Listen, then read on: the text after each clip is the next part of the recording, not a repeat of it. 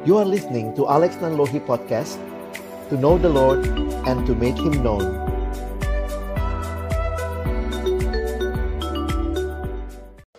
Merubah cara kalau memang ada harus yang diubah Dan juga motivasi beribadah ya Mari kita baca Lukas pasal yang ke-10 ayat 38 sampai dengan ayatnya yang ke-42.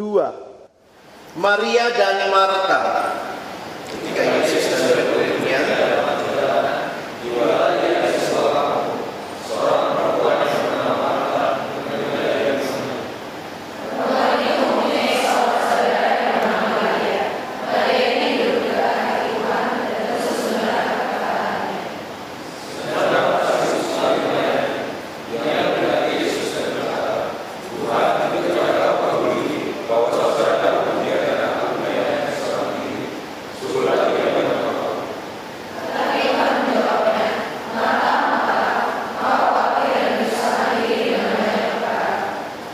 Tapi ada satu saja yang perlu.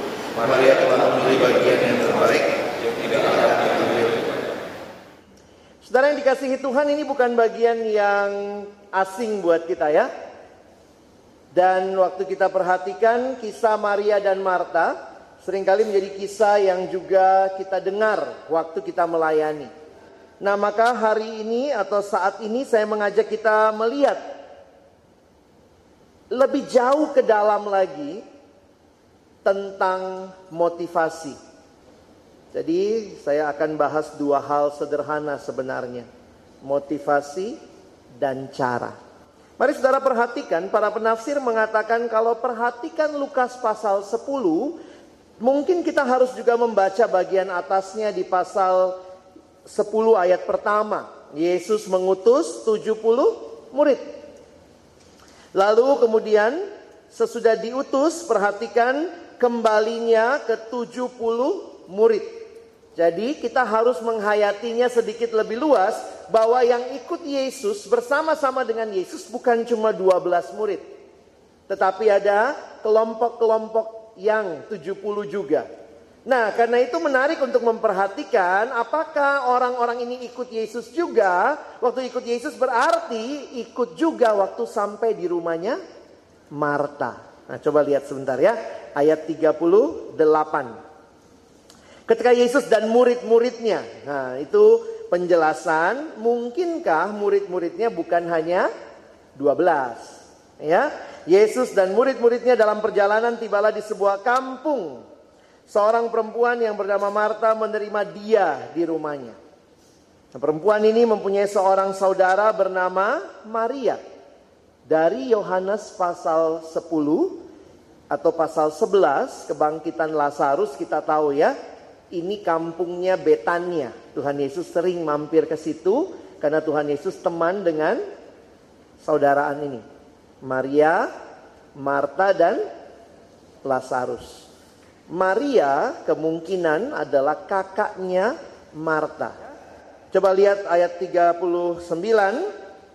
Perempuan itu mempunyai seorang saudara yang bernama Marta, eh Maria. Maria ini duduk dekat kaki Tuhan dan terus mendengarkan perkataannya. Satu hal yang menarik, mendengarkan perkataan Tuhan, duduk dekat kaki Tuhan, sebenarnya ini bukan hal yang lazim bagi seorang wanita. Karena pada masa itu murid umumnya pria. Jadi Maria sebenarnya unik kalau kalian perhatikan ya. Nah sekarang perhatikan ayat 40.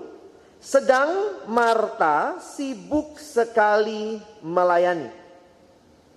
Ia mendekati Yesus dan berkata, kok nggak ngomong langsung ya sama kakaknya ya? Coba nih kira-kira kalau Yesus datang duduk gitu ya. Harusnya kan ngomong aja. Tak, eh, mar, mar. Belakang. Ya, dapur gitu ya. Saya pikir juga ya kalau betul penafsiran tadi banyak juga tuh berarti orang ya. Anggaplah misalnya 70-an misalnya. Bisa seratusan tuh. Tiba-tiba datang di rumahnya aku atau kita bilanglah kalaupun Yesus dan muridnya yang singgah itu hanya 12 plus muridnya itu pun lumayan banyak begitu ya. Sehingga nyiapin sesuatu pasti juga nggak mudah pada waktu itu. Belum ada microwave ya, belum ada yang kayak sekarang. Jadi akhirnya menyiapkannya itu pasti butuh helping hand. Ada tangan lain yang membantu. Nah saudara perhatikan ya. Nah dia ngomong sama Tuhan.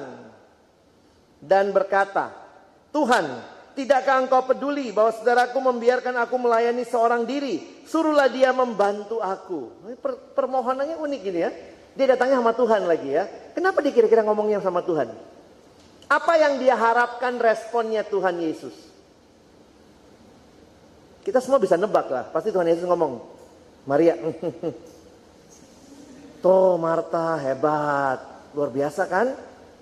Karena Marta melayani. Jadi sebenarnya kalau kita lihat dari kalimatnya saja, nampaknya Marta mau dapat kredit.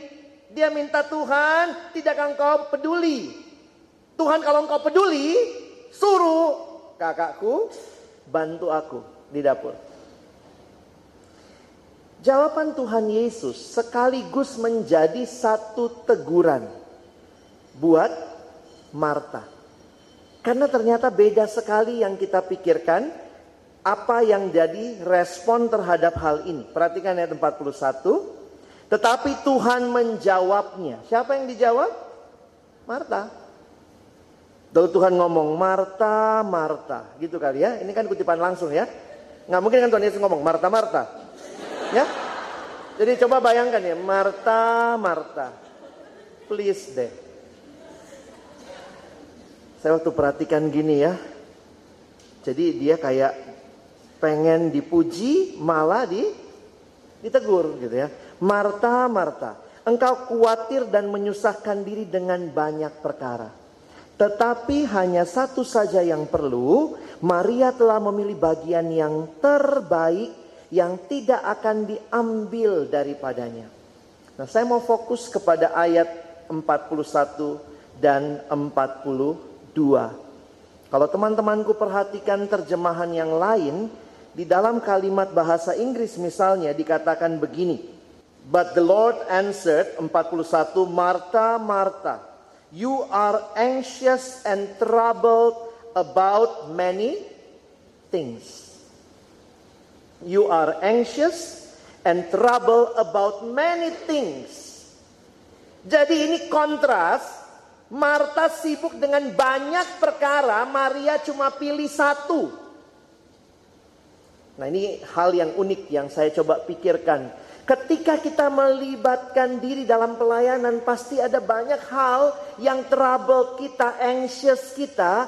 Tapi kalian perhatikan Tuhan memuji Maria yang memilih hal yang satu tapi tepat.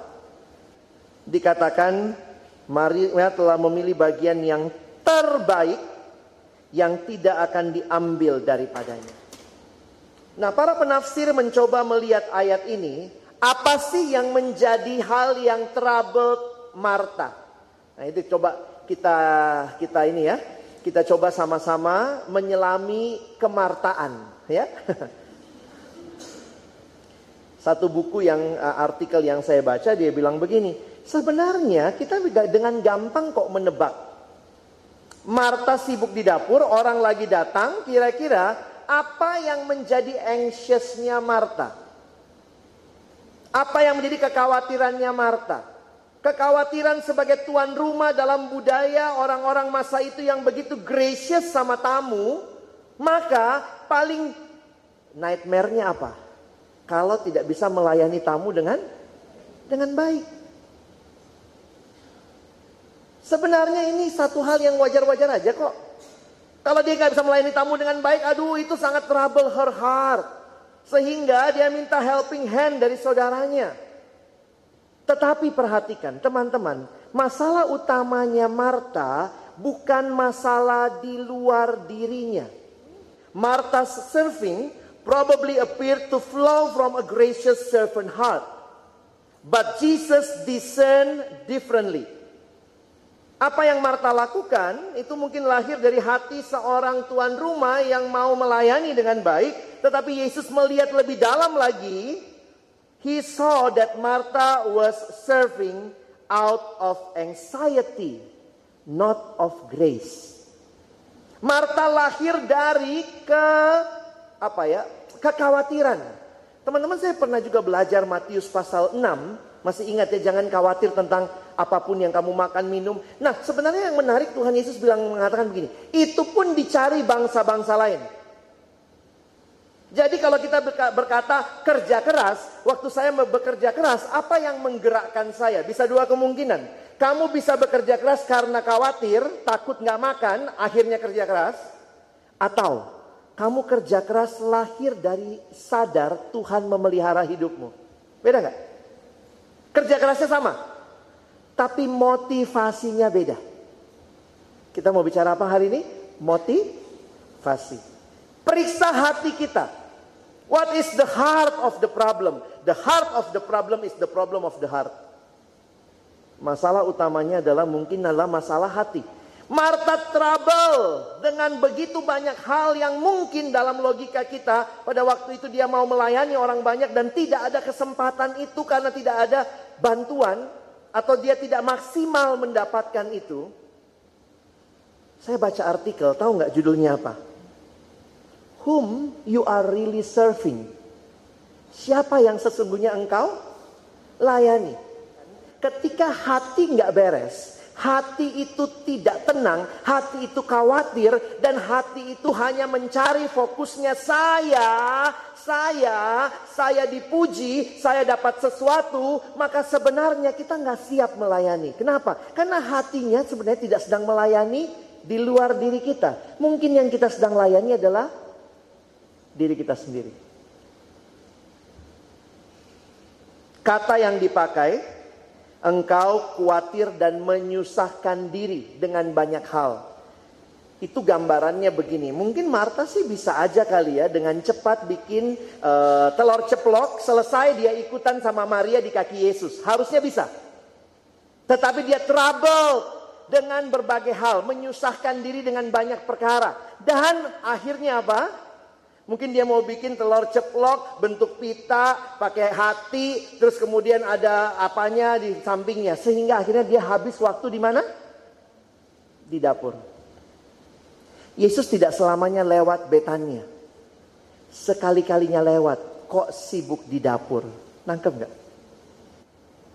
Dua hal muncul dalam benak saya.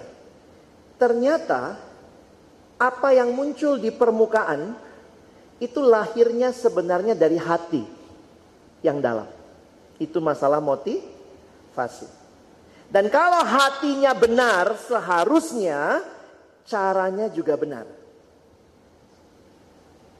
Sementara cara yang di atas pun walaupun kelihatan benar bisa jadi juga lahir dari hati yang berbeda. Kita itu adalah orang-orang yang memang menyembah Tuhan. Hati kita itu memang longing for Jesus. Hati kita itu memang mau berpaut sama Tuhan. Dan itu kemudian ditindaklanjutin dengan cara-cara yang baik. Bayangkan kalau teman-teman dan saya sibuk sama detail-detail, perintilan-perintilan, bikin tusar, bikin ini, bikin itu, CO yang berkali-kali. Tapi sebenarnya hati kita tidak sedang dekat dengan Tuhan. Pertanyaannya sama. Whom are you really serving? Kamu mau tampil jadi seksi acara yang lebih bagus dari seksi acara tahun lalu? Kamu sedang mau menunjukkan kamu adalah seksi acara yang bertanggung jawab? Ataukah sebenarnya lebih dalam lagi kita sedang bicara daya mau Tuhan melalui pelayanan ini saya bertumbuh? Sehingga hati yang benar, hati yang melimpah dengan anugerah kasih Allah yang luar biasa akan muncul dalam cara-cara yang baik dan benar. Ada nggak yang harus kita ubah setelah dengar sepanjang hari ini? Mungkin ada. Tapi saya rindu perubahan itu tidak lahir dari hati yang cuman sekedar ingin kelihatan bagus. Jangan sampai kita sibuk jadi Marta